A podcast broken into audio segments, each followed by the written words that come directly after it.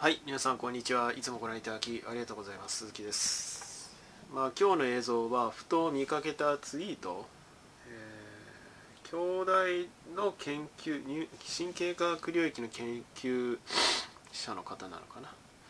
で、えーちょっと気になったことをね、えつぶやいてらっしゃったので、それをまあリンク貼っておきますので、そのことについて。まあ、僕も前から思っていることと大いに共感したのでお伝えしたいというように思いますで自己紹介に関しては概要欄貼っておきますのでどうぞそちらをご参照ください、えー今日はだいぶ暖かくなって久しぶりにリネンのシャツを出してきてるんですけど。あリネンってあの朝です、えー夏場はあひこれ非常に風通しいんですよね。なのでおすすめですよ。ただし洗濯機で洗っちゃうとリネンの場合は縮んじゃうので注意ですけどね。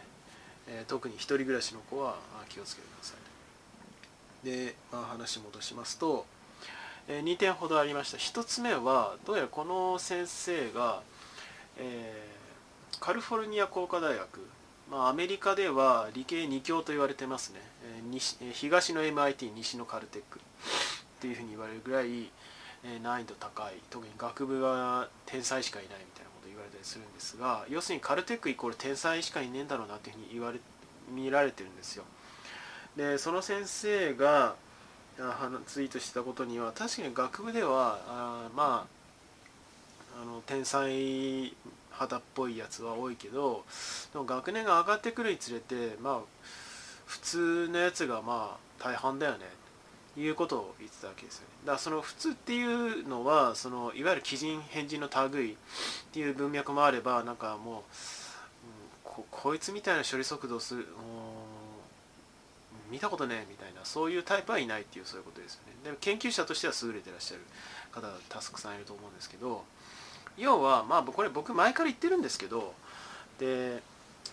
あの学生の頃ってその記憶力が高いとか処理速度が速いやつって大体目につくんですよ変なやつって。極端なやつって。でも実際のところその例えば研究一つとってもその処理速度や記憶能力だけじゃダメだしそもそも問題設定のとこ僕最適化って映像をちょっと出しましたけどそういう話もあるしあの能力のバランスっていうものがあるわけですよ。で一人でやるものではないからその周りとの接点っていうものを大事にしなきゃいけないしそれなりに、まあ、その気を使いすぎるとかね面倒くせえやつ相手にしなきゃいけないとか、まあ、そういう面もあったりするかもしれませんけどそれはあの主要因ではなくてそもそも正当な仕事を成し得るために必要なプロセスだからその資質の形ってあるわけですよ。バランスって意味ででそこからすると、うんまあそうだろうなぐらいに思ってるわけですけどただこれ何回言ってもやっぱりその学部生の頃とか劣等感持ちやすいし僕の教え子もそうだしさっきもちょっと話しましたけどおかつての教え子もそうだし、まあ、よくある話なんですよね。でもう一つはあのーこれは社会人向けのチャンネルでは言及しましたけどこっちでしたかちょっと忘れましたが孫正義奨学金っていうのがあるんですよ。あのソフトバンクの孫ですね。であの人がやっている奨学金制度があるんですよ。でそこでその奨学金を授与している人間ってもう今知らない子の方が圧倒的に多いかな。でも学習指導してる時は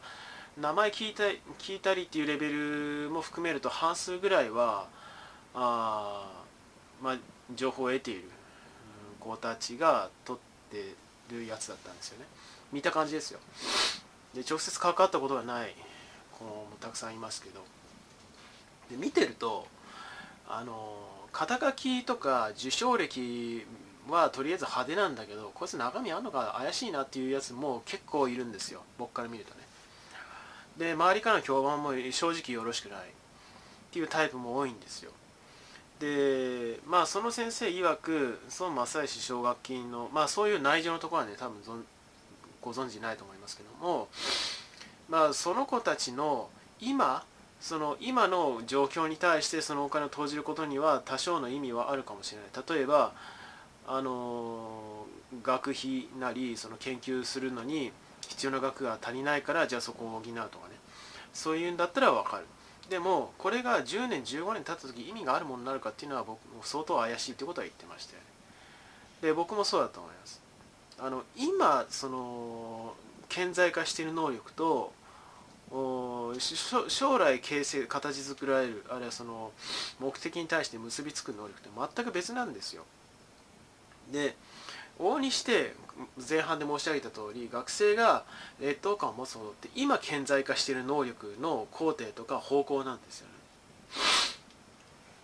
で日本に住んでると日本の学生はまあ僕も数学やれっていうことはずっと言ってますけど別に数学の才能がないとやるその価値がないとは言ってないですからね。天才じゃないとダメとかそういうことじゃないですからね。逃げるなっていうことを言ってるわけですけど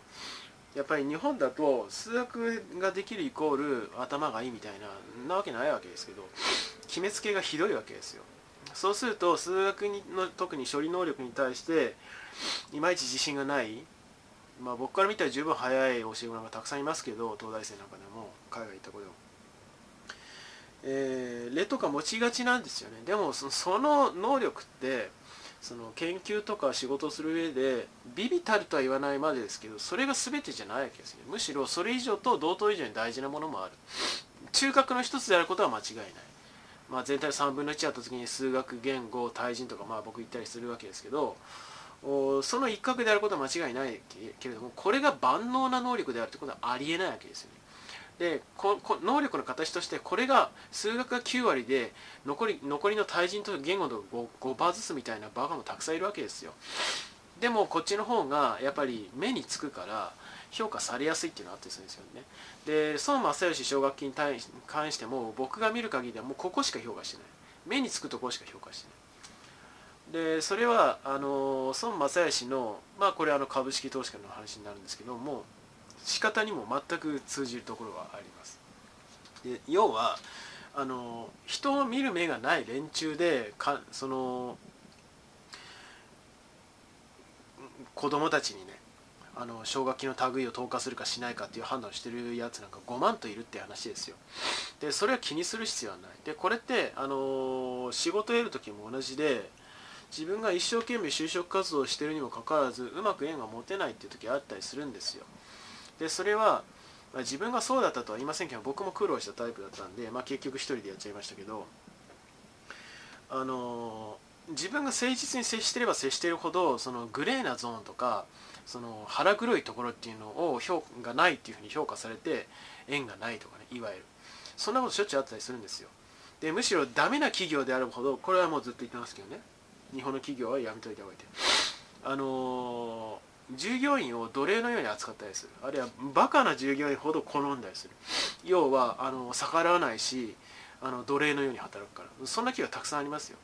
で大体そういう企業って利発な子であればあるほどそれこそイーロン・マスクがそうですから。皆さんよくご存知のテスラモーターズの。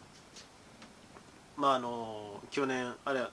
一時期。っていうかまあすぐ盛り返すと思いますけども世界一の億万長者っていうふうにな位置づけになってますけどね、え、イーロン・マスクですら就職活動であのしてあの泣いてもらったの一つもなかったですからあの人。だ要はこれどういうことかっていうと理髪すぎてあの使いこなせないというふうに判断されちゃうっていうことだってあるわけですよ。まあ僕が理髪すぎるとは言いませんよ。でも僕も多分似たような面はあったと思います。今思えばね。思い当たる節がたくさんありますから。でまあそうは言ってもそのどこかしら縁を持たなきゃと。要は自分のはまりはまりどころっていうのを自分なりに模索する。で自分のことは自分がよく分かってるしその他の人から見てみてみれば意外な面があるっていうことは気づ、まあ、まず気づかないわけですよ。でそういうところを評価してくれる組織とかあるいは大人っていうのは必ずいるのでまああんまり気にしなくていいのかなっていうふうには思ってますね。でまあ、その顕著に出たあ今回のそのツイートの話っていうのはあ例なのかなというように思っています、うん、まあよろしければカルテックあるいは合わせて MIT なんかも MIT, MIT は有名だからな。カルテックも有名だけども知らない学生は知らないかな。まあ一回調べてみるといいと思いますよ。その2つはかなり異色です。もうガチガチの理系しか集まらないみたいな感じです。他の IB リーグは違いますけどあ要はあの工科大学ですから理系の大学ですからというところだったりしますね。まあそんなにダラダラ喋ってもしょうがないですけども劣等感を感じやすいところでハードルになるっていうことは特に若い頃はよくあるのでちょっとお伝えしてみました。では最後になりますがよろしければチャンネル登録および高評価の方お願いできれば幸いです。では今回この辺で。バイバイ。